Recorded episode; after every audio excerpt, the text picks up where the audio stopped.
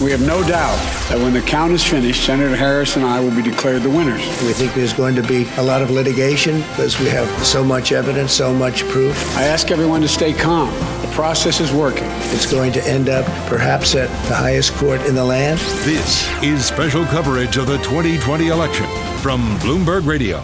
This is a Bloomberg Radio special report bringing you the very latest on the twenty twenty election. I'm Nathan Hager. I'm Amy Morris. The counting continues, but the election is over. Joe Biden is now the president-elect. Let's bring in Emily Wilkins now. Emily is Bloomberg government reporter who's been with the Biden campaign in Wilmington, Delaware. Emily, I want to thank you for taking the time with us. Um, just first of all, set the scene for us. What is going on at the Biden campaign headquarters in Delaware?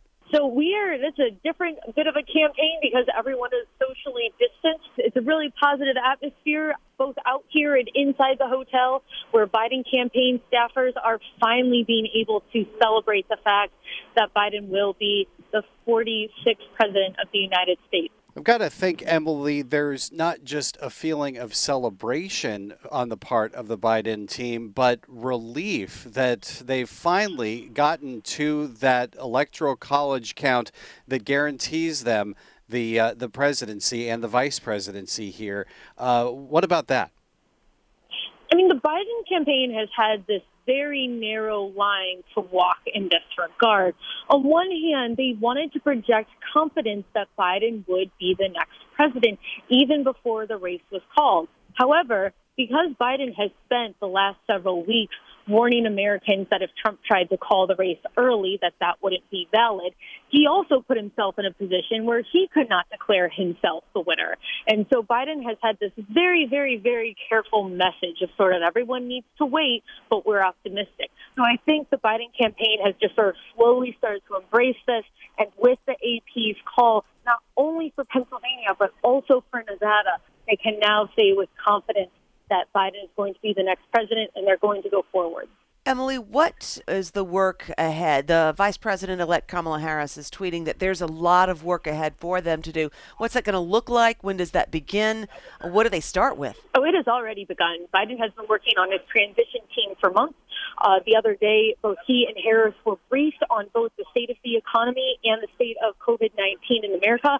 I, I mean, look, we're having a giant spike in cases right now of COVID that we're seeing. We still have unemployment far down from where it was at the beginning of the year. There's a lot of work to be done here. And perhaps the most challenging thing is that Biden has promised again and again that he will unite the country. But this has been an immensely decisive election. We have seen an America that once again came out, and we saw Donald Trump once again hit very similar numbers and very similar percentage to what we saw in twenty sixteen.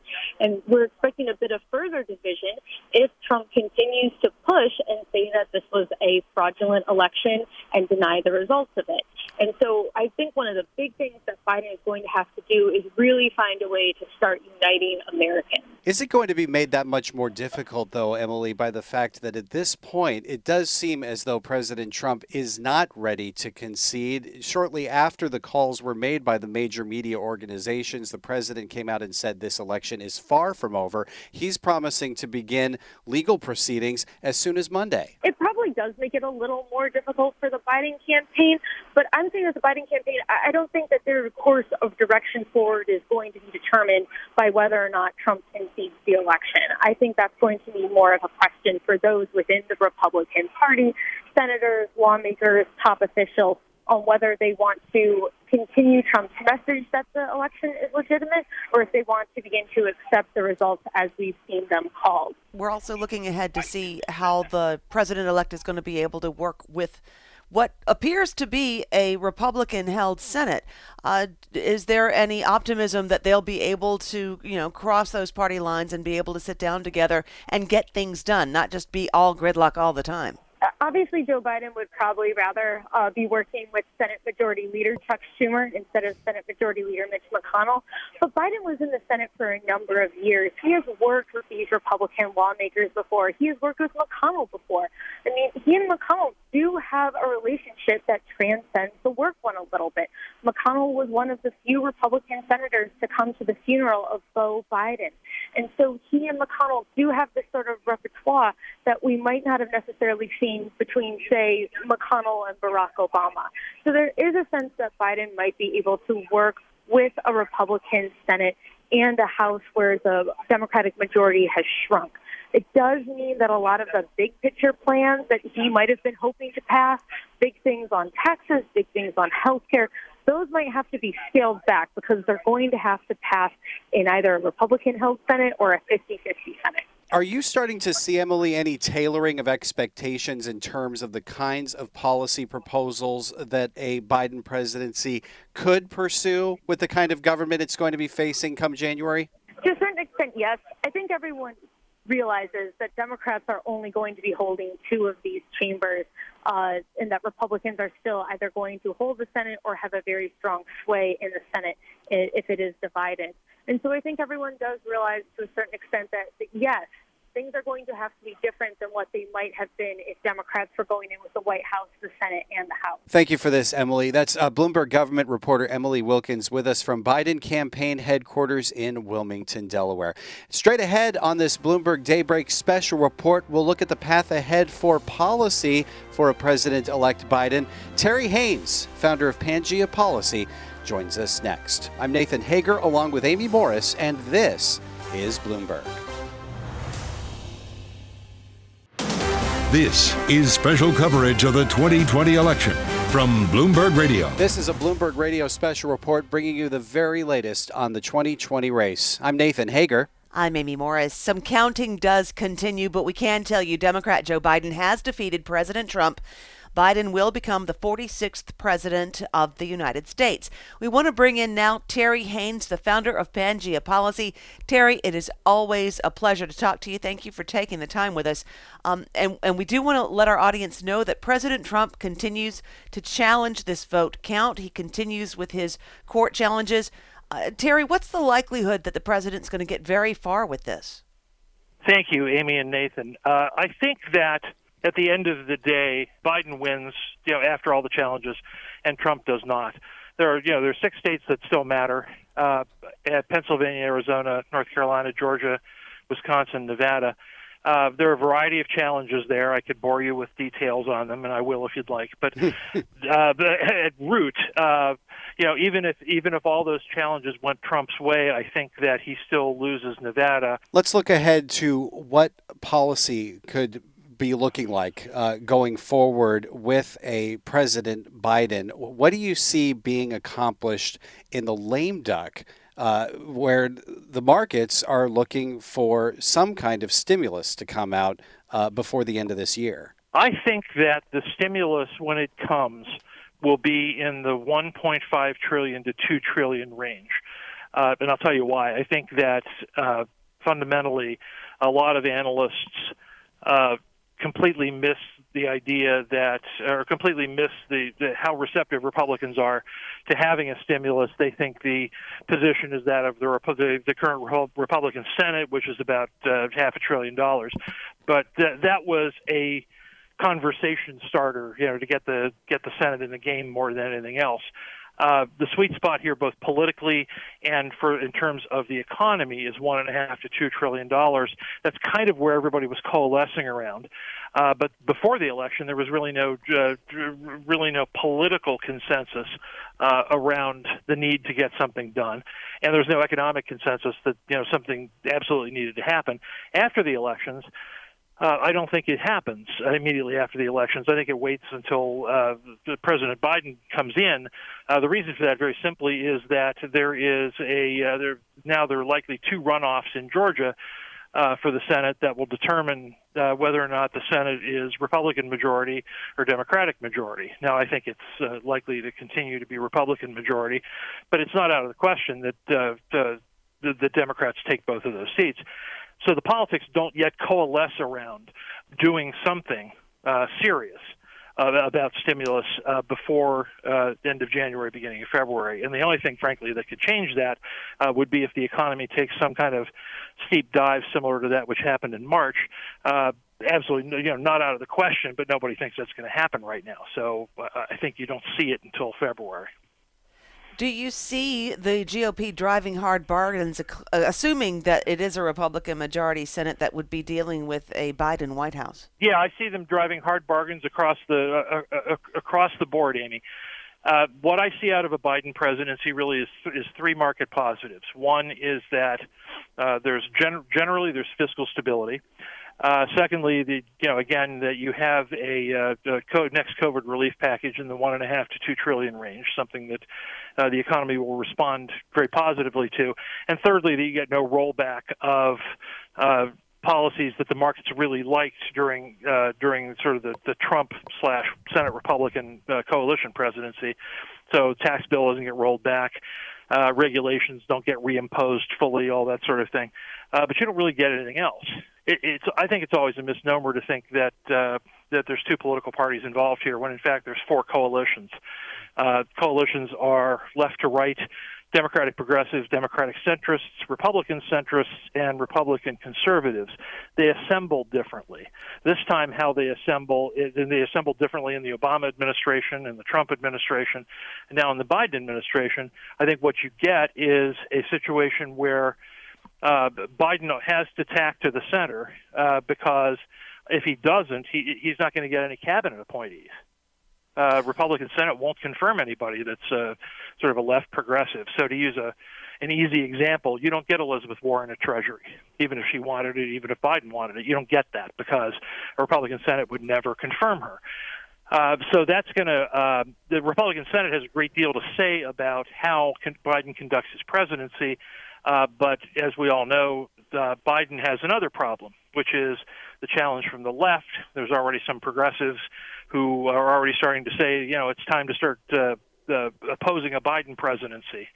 Uh, you know, it, it's uh, amazing how quickly these things move. But uh, they want to start being frustrated with Biden for his inability to, to to do everything that they want, even though Biden has no political ability in a practical sense to achieve any of those things were he to want it. Uh, so what you've got is you've got a very splintered Democratic Party.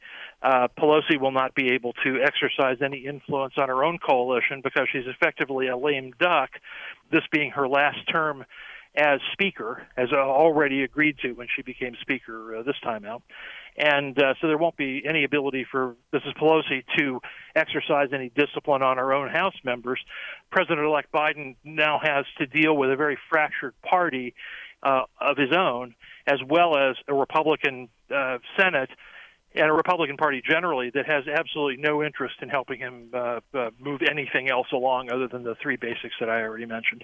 But even before there's this issue of appeasing all these factions uh, within the parties themselves, you have to think, Terry, that the overwhelming focus of a Biden presidency, at least in the short term, maybe even in the medium term, is going to be dealing with the coronavirus pandemic. And a Biden presidency is going to be addressing this a lot differently than the uh, Trump administration has. Uh, I think they do to some extent, but uh, the Biden's going to have to proceed very carefully and very cautiously, I think. You know, the people have lived with this for the better part of a year now, uh, and their own opinions, I mean, I'm just talking about general citizens, right. uh, what people in Washington are now calling normies, right, normal people. Okay.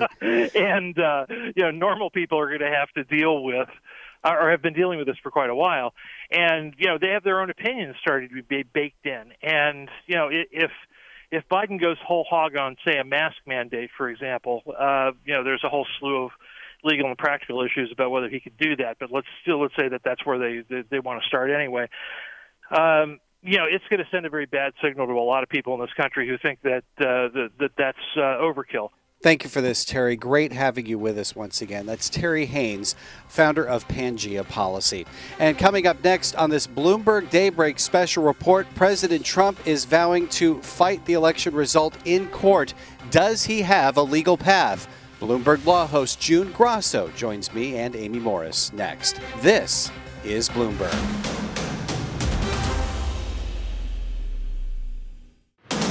This is special coverage of the twenty twenty election from Bloomberg Radio. This is a Bloomberg Radio special report bringing you the very latest on the twenty twenty race. I'm Nathan Hager. I'm Amy Morris. Democrat Joe Biden has defeated President Donald Trump to become the forty-sixth president of the United States, even though President Trump says the race is not over. Let's bring in June Grasso now. She is the host of Bloomberg Law and our resident legal expert. June, I want to thank you for taking the time with us and maybe bring us up to speed on the court cases that may be coming up. President Trump says this race is not over. What recourse does he have now? Well, that's the big question, Amy. And we've seen lawsuits filed in Michigan, Georgia, Nevada, and Pennsylvania. And most of these lawsuits are about the counting of the ballots and whether or not the Republican campaign was given the ability to observe what was happening. And lawsuits have been dismissed in Michigan, Georgia, Nevada, and Pennsylvania over these various questions. It's unclear what else President Trump would be contesting. And you also have to remember that even if it, he contests these votes, this will be taking place after those votes were counted. And it becomes much harder for a court to step in and say, we're going to discount the votes that these people cast using the franchise. They cast them in reliance on the rules of the state and county, and we're now going to step in and say they're not valid. That's a really high bar for any court, and it's really unlikely, in my mind, that President Trump would be able to do that. And apparently some of his own legal advisors, according to the Wall Street Journal, the White House counsel on Thursday night told the president that a legal campaign had little chance, no hope actually, of overturning Biden's lead. So I have no idea where they would go with that. The president has said that uh, legal votes, if they were counted, he would easily win. If you count illegal votes, as he characterizes it, Uh, they would steal the election, is how the president has characterized it. What does he mean, from your estimation, by illegal votes? I think he means votes that were fraudulent in some way. However, every vote that's cast is a legal vote until it's proven that it's an illegal vote. So what happens is, if there's a vote and there are observers from both campaigns, and if there's a vote that one campaign says, let's say it's the Trump campaign, says this vote, it doesn't look like the signature matches, or this vote didn't match the requirements in some way, then they go before a judge who looks at the vote and says, well, let me see what, what I think about this vote. So this would have to be done on, almost on a vote-by-vote basis, ballot by ballot. And in all the cases that we've seen so far, the judges have found that there has been no evidence at all brought by the Trump campaign to show that these votes, that any votes, are illegal. Not one vote has been declared illegal in these in these big cases. And another thing is that most of these lawsuits, the challenge has been to the observation by the Trump campaign. In other words, how far away they're able to observe the ballots. In fact, when Rudy Giuliani, President Trump's personal lawyer, was was uh, talking about more lawsuits in Pennsylvania on Saturday, he talked about not having access to the ballot. Well, those claims sort of die away once the ballot has been cast, because a court is not going to, you know, set everything in reverse and, and recount those votes because the president's lawyer says we were only allowed to be ten feet away instead of six feet away. That was the big, quote, victory that President Trump tweeted about that the campaign had achieved in Pennsylvania, and that was that they got to observe the vote a little bit closer. Uh, June, I'm just wondering, and I'm not sure that you'll be able to answer this, but let's just chew on this for just a second. You mentioned Rudy Giuliani, who has been advising the president, who seems really determined to move forward with any court challenges, whereas the president also has other legal advisors who have said publicly that this is over, let's wrap it up and call it a day. Who would have the president's ear at this point? Who is the president more likely to, to listen to or, or take the advice from? How is this going to play out? That is a very difficult question to answer because I'd have to be inside the president's mind. Yeah, but yeah, yeah. What I will say is that it seems as if the president right now is listening to the people who are saying, let's pursue legal action. Because from the Trump campaign, that's really all we've heard. And from the president's tweets, that's what we've heard. And from the president's son, Eric, as well as his personal attorney, Rudy Giuliani, that they're going forward. And just on Friday, the Republican National Committee was sending legal teams to Michigan, Georgia, Nevada, and Pennsylvania. So it looks like it will go on, even though I think that any lawyer who is looking at the scenario would tell the president that it's time to stop the lawsuits. Well, we'll see how long it goes. Bloomberg Law host June Grasso, thank you for this. Good having you on with us on this special report for Bloomberg Daybreak. Just ahead, we'll look at how President-elect Biden got to victory and the policy path ahead with Bloomberg Government reporter Greg Giroux and Iona College political science professor Jeanne Zaino. I'm Nathan Hager along with Amy Morris, and this is Bloomberg.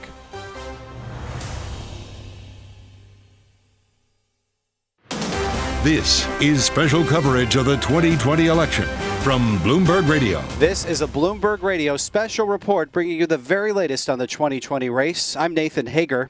I'm Amy Morris. Democrat Joe Biden has defeated President Donald Trump to become the forty-sixth president of the United States. We want to bring in Greg Giroux now. He's our Bloomberg government reporter covering Congress, and Jeanne Zaino, Bloomberg News contributor and political science professor at Iona College. And Greg, let's just very quickly start with you. Why now? Why did they decide to call Pennsylvania? What put Joe Biden over the top?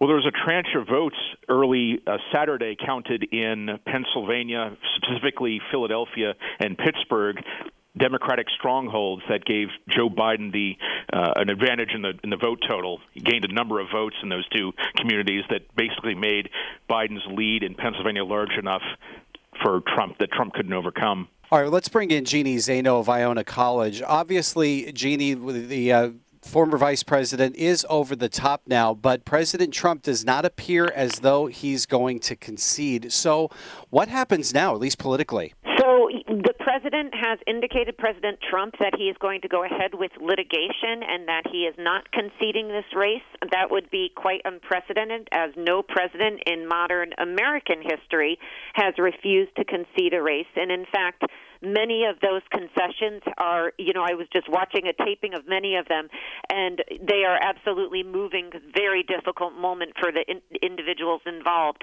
President Trump may, of course, change his mind. I think we're going to see some pressure increasingly from Republican leaders for him to do that, unless there is real solid evidence that they can bring into court to show that the election was stolen or that there was some kind of problem at the polls, which would result in not just a recount, but an overturning of these results. And need to stress, very unprecedented in America at the presidential level, certainly, and at other levels, for a recount or this type of litigation to result in overturning overturning an election, unless the election is just within hundreds of votes. And at least at this point, what we're seeing now is we're talking thousands of votes in the states that are under question. So I think we may see litigation. We don't ex- expect we're going to see a concession at this point, but I think going forward there's going to be pressure for President Trump to concede. And then, of course, on Vice President-elect's part, we're going to see him and his team start to think about the all-important issue of transition and creating a cabinet. First on the agenda is, of course, dealing with the issue of COVID, healthcare, and the economy that's been devastated by what's happened over the last year. Jeanne, I just wanted to ask you about some of the historical perspective. You just addressed the historical perspective of challenging uh, this outcome. But let's remember, President Trump was the first president who ever had never run for office before until running for president and then winning. Also, we now have Vice President-elect Kamala Harris, the first black person, the first person of South Asian descent elected to the office, also the first woman elected to that office. And Joe Biden, I believe, may be the oldest president ever elected to office. If you could tie all of that together and just tell us about the history that we are witnessing as it unfolds now. Yeah, it's absolutely really just an im- important point, and I was going to say also emotional for many people. You mentioned in particular Kamala Harris, the first woman. You know, women have been waiting so long to get in the upper echelons of leadership in this country. She has broken the glass ceiling at, you know, one step away from the presidency, and she is an Afri- a woman of African, a woman of Asian descent, I should say, and an African American woman.